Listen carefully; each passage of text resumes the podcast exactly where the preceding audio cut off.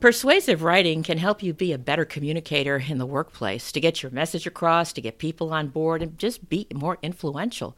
But how do you write with more precision when you don't consider yourself to be a novelist or a marketing copywriter? Well, my next guest, Carla Bass, is going to tell us how. This is Business Confidential Now with Hanna Hasl-Kelchner, helping you see business issues hiding in plain view that matter to your bottom line. Welcome to Business Confidential Now. I'm your host, Hanna Hasl-Kelchner, and as a writer myself, I am thrilled to welcome Carla Bass to the show. Carla is a retired U.S. Air Force colonel and author of Write to Influence, and that's with an exclamation point. She means it. It's now in its second edition, and I have to tell you, that book has more awards than there is room for on the front cover. Carla says writing powerfully has been central to her success. She's composed documents for Congress, the White House, generals, ambassadors, hundreds of performance reviews, award nominations, and budget justifications. So I'm looking forward to learning more about persuasive writing. Let's have her join us now. Welcome to Business Confidential now, Carla. Thank you, Hanna. I'm delighted to join you, and thank you for the opportunity. Oh, it's wonderful to have you here because, you know, I think sometimes we take writing for granted that you know, it's something everybody does in one way, shape, or a form, even if they're just sending a text. And so we tend to be casual about it and really not take full advantage of it. Tell me, how has writing helped you in your career? Persuasive writing, that is. Well, I learned from my earliest days as a lieutenant how to make each word count and every second of the audience's time play to my advantage. Uh, it began when I was a first lieutenant and I was writing the daily briefings for the director of the National Security Agency. I learned then and then throughout the rest of my career that every second is valuable, that readers' time and attention are fleeting, and in order to maximize that time and attention, you have got to write with focused precision. Well, I think with today's social media, people's attention spans have gotten even shorter. It's less than a click. So let's talk about some ways that persuasive writing becomes tangible, say, for a business owner. How can it help them? Sure. First of all, um, you have to write persuasively if you're trying to market your, your product or your service and you have to um, examine that from the intended audience's perspective, look at it from their point of view, and then write to their needs and their desires uh, if you're trying to win contracts or win grants, you're very often limited in the, in the amount of space that you have to make your case. If you're trying to defend your your resources against budget cuts, I call that defending the castle. Make a case on why it is that you should not be cut. What benefit do you bring to the uh, the overall enterprise? If, on the other hand, you're trying to get funds to start a new project or launch a new program, you have to be able to justify that also because resources are scarce.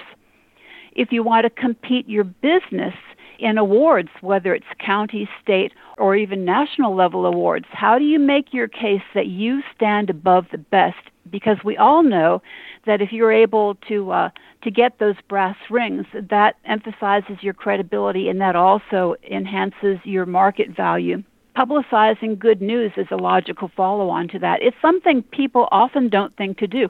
When you when you um, secure that major contract, or you do something ahead of schedule or under budget, or you win that award, take those golden nuggets and include those in future marketing material if it's appropriate in press releases. Good news like that is just pure gold if you think about leveraging it. Those are just a few ways that business owners or entrepreneurs can leverage powerful writing or persuasive writing to their benefit. Well, that sounds great, but some of us stare at a blank piece of paper or a blank screen and just kind of freeze or get writer's block.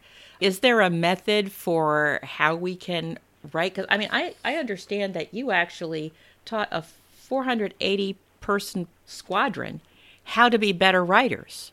I mean, what did you teach them?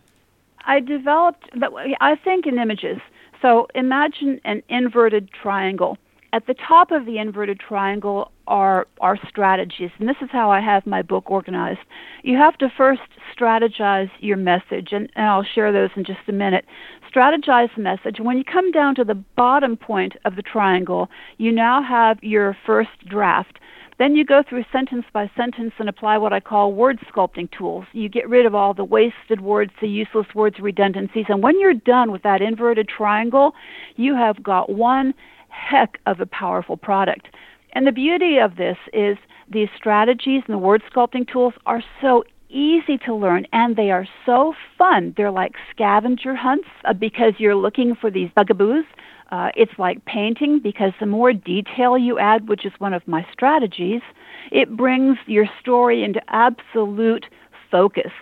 All right. Now, how about some of these strategies? You're teasing me here, Carla. You know, you got to, you know, where's the beef? Okay, here comes the beef.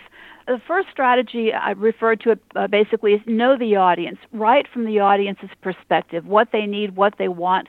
Make sure you use the right language for them. If they're technicians, speak in technical terms. If they're not, don't use technical jargon because you will lose them.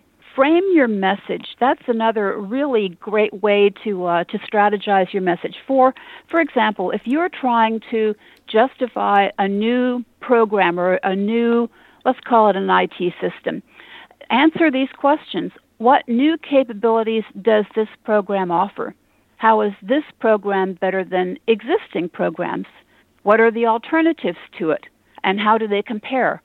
What happens if we don't fund this program? What are the, the ramifications? If, for example, you're trying to secure a grant, the questions that would frame that would be what problem are you trying to resolve? How does your proposal benefit the grant maker? You always have to keep the audience in mind. What are your goals and objectives, and, and who will benefit from your program, and how can you sustain it? So, if you look at your message and determine what questions ought it answer, ought it to answer, then write to those answers, and that's a great start on uh, on framing your message. Another one is outline. Every author is taking the reader on a journey. You know the starting point, and you know the conclusion that you want the audience to reach. So the outline for the author is just like an architectural drawing for an engineer. It guides your thoughts it ensures you hit the key points, and it also makes sure that uh, that no extraneous tangential uh, information creeps in there that could dilute your intended message. So outlining is critical. And one more that I can share is don't bury the gold nugget. Remembering that that the reader's time is precious and the attention is fleeting, get the most important fact up there first and then follow it up with background and ancillary information. Those are some strategies. I couldn't agree more, especially that last one about don't bury the gold. There's an interesting reason for how that got developed going back to the gold rush days, not so, so much to tie in with your gold idea, but when the telegraph was really the way that we could communicate between the East and West Coast, and reporters were out on the West, they didn't know when the telegraph was going to cut out. So they had to get the most important piece of their story to the editors. And that's why they didn't bury the lead, and it had to be up front so that anything else, if it got lost, well, it wasn't the end of the world, but the most important piece came out. So, and that's why reporters say don't bury the lead. It's got to be up front. Exactly. Well, those are some great strategies, but you know, you got me with a hook back there about this word sculpting. All right. So now this sounds like a real heavy duty editing process, which some oh, people no. are probably saying, oh, I don't have time for this. But Carla, tell me how how does it work? The sculpting that you're talking about, and why is it so important for persuasive writing? Word sculpting first, it's fun. It truly is fun. And once you get the hang of it, I mean, you rise to the challenge. Okay, so imagine you're a sculptor, you're in Paris, you're a master sculptor. So you've got this eight foot chunk of marble. Because you are a master sculptor, you know the image that lies dormant therein. So, in the word sculpting, instead of having a chunk of marble, you have your first draft. And you go sentence by sentence and you apply my 10 word sculpting tools. And as you chop, chop, chop, chop, chop, chop, there goes the rubble, there goes the excess words, and what you're left with is one hard hitting draft and you've gotten rid of all that excess text. You've just bought yourself more space to continue making that persuasive case.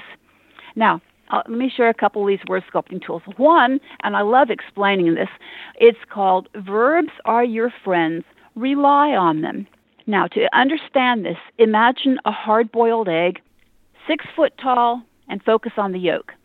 The yolk is the verb, the white is the bureaucratic blather that we suffocate verbs in nowadays. And here are some examples. Provide protection is protect. Work collaboratively is collaborate. Place an emphasis on is emphasize. Serve as a liaison is liaise. Pose threats is threaten. So you see, sentence by sentence, look at the verb and get rid of all that extra stuff and cut straight to the chase, to the yolk, and mention specifically what the verb is and don't use all those other wasted words. Very cool. What else you got? Okay.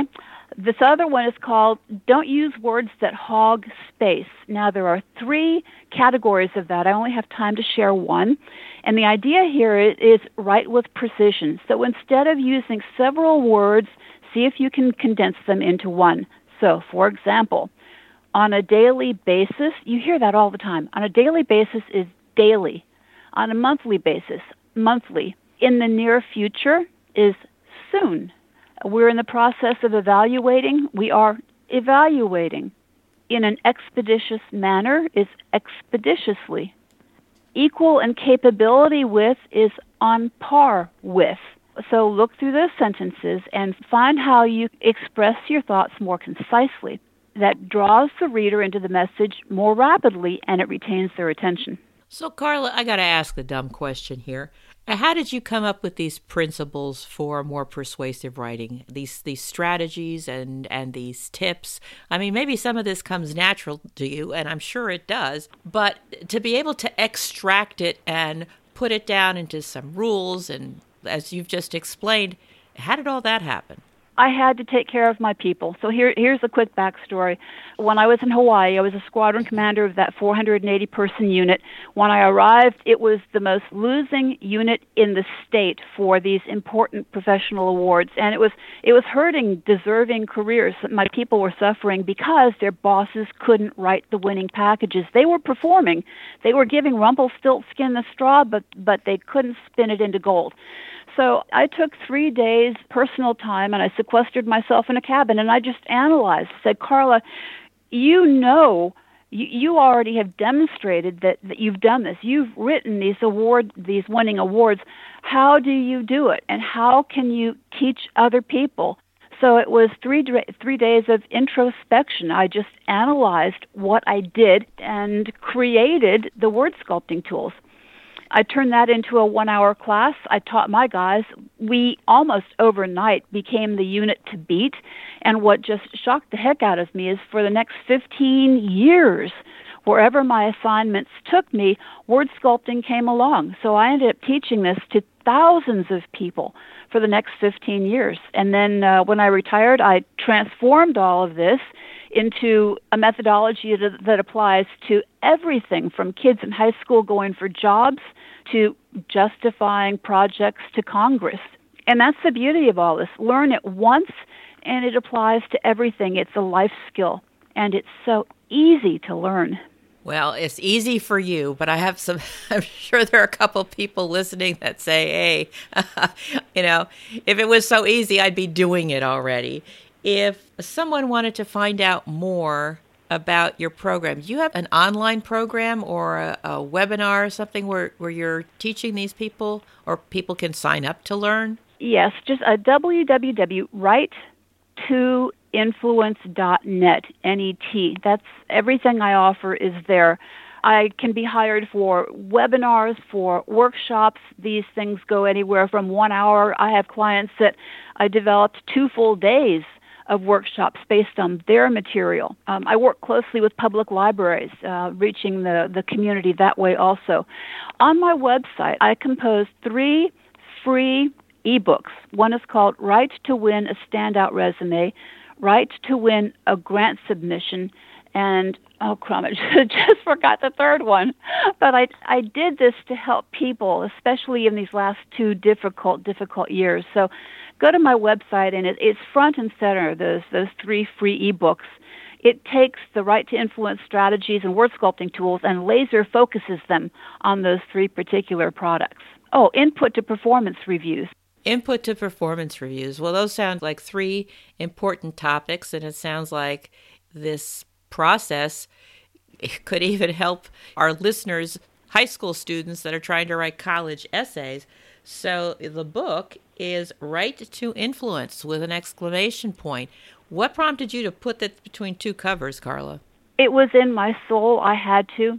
I received so many testimonials over the years. It said, Colonel Bass, if it hadn't been for, I wouldn't be able to. I had one one individual uh, emailed me unsolicited, Colonel Bass. I was an airman in your squadron. Because you taught me how to write, I was accepted into officer training school. I just retired after 20 years as a lieutenant colonel. I'm now the, the vice president of a defense corporation because you taught me how to write. That is not the exception. That happens so often. I had I had to share this thing. It's almost like a calling. What I have works. What I have changes lives, and I, I have to share it. Well, I can hear that passion and that cause in your voice. It is is definitely there. What's next, Carla? I mean, you've, you've put it all here out in the book. What are you going to do next? I'm in the final stages of developing. Um, it's a three and a half hour self paced online course called Catapult Your Career Write to Influence. Um, it's in seven modules. It, it, will be accompanied by a 30 page reference um, document that has 120 challenges with the answers that reinforce the, the various um, teaching points in the course. Carla, what, what are some common mistakes? I mean, I hear all the good things about the strategies and the word sculpting, but people trip up. It's just human nature that we're we're not going to be as good as you. Certainly not the first couple times out. And what are some things that we need to look out for as writers? What are some common mistakes that get made? The first thing is people will often take the first draft and use that as the final product. The final word sculpting tool, which people often skip to their detriment, is revise, edit, and proofread. So do not take that first draft and count that as, as final. That's just it's just clay. Now you need to mold the clay. People often write as they speak. That's something that they should edit out instead of speaking in terms of the group reached consensus about the group agreed to. We have to get you up to speed on. It should be we need to inform you about. So don't write as you speak is a is an, another mistake inconsistency in lists. If you start a list with a verb, make all of the bullets start with a verb and keep it in the same tense. People very often mix the tenses of verbs, or they'll start a list, one item with a noun, then follows a verb, then follows a noun. And if you read that out loud, you will hear the rhythm. And jerky rhythm slows down the reader, it encumbers your message. So, those are some things to watch out for as you're revising, editing, and then proofreading. Well, that's interesting. You got to keep the beat, keep them moving forward. So, Carla, I appreciate your tips on persuasive writing so that we can be more powerful communicators because it does make us more effective in our jobs, in our businesses, and in our careers. And if you're listening and looking to sharpen your writing skills, Carla's contact information is going to be in the show notes, businessconfidentialradio.com, along with a link to her book, Write to Influence, and a link to her website so that you can see these tools that she has and uh, new products that she's creating. Because it sounds like you can do a whole lot online. And if you know someone who wants to be more influential in work, tell them about Carla Bass and this podcast episode. Share the link, leave a positive review so others can find out about our amazing tips for writing with precision to be more powerful communicators. You can leave a review on your podcast app or come on over to lovethepodcast.com, Business Confidential. This is Business Confidential Now with Hanna Hasl-Kelchner.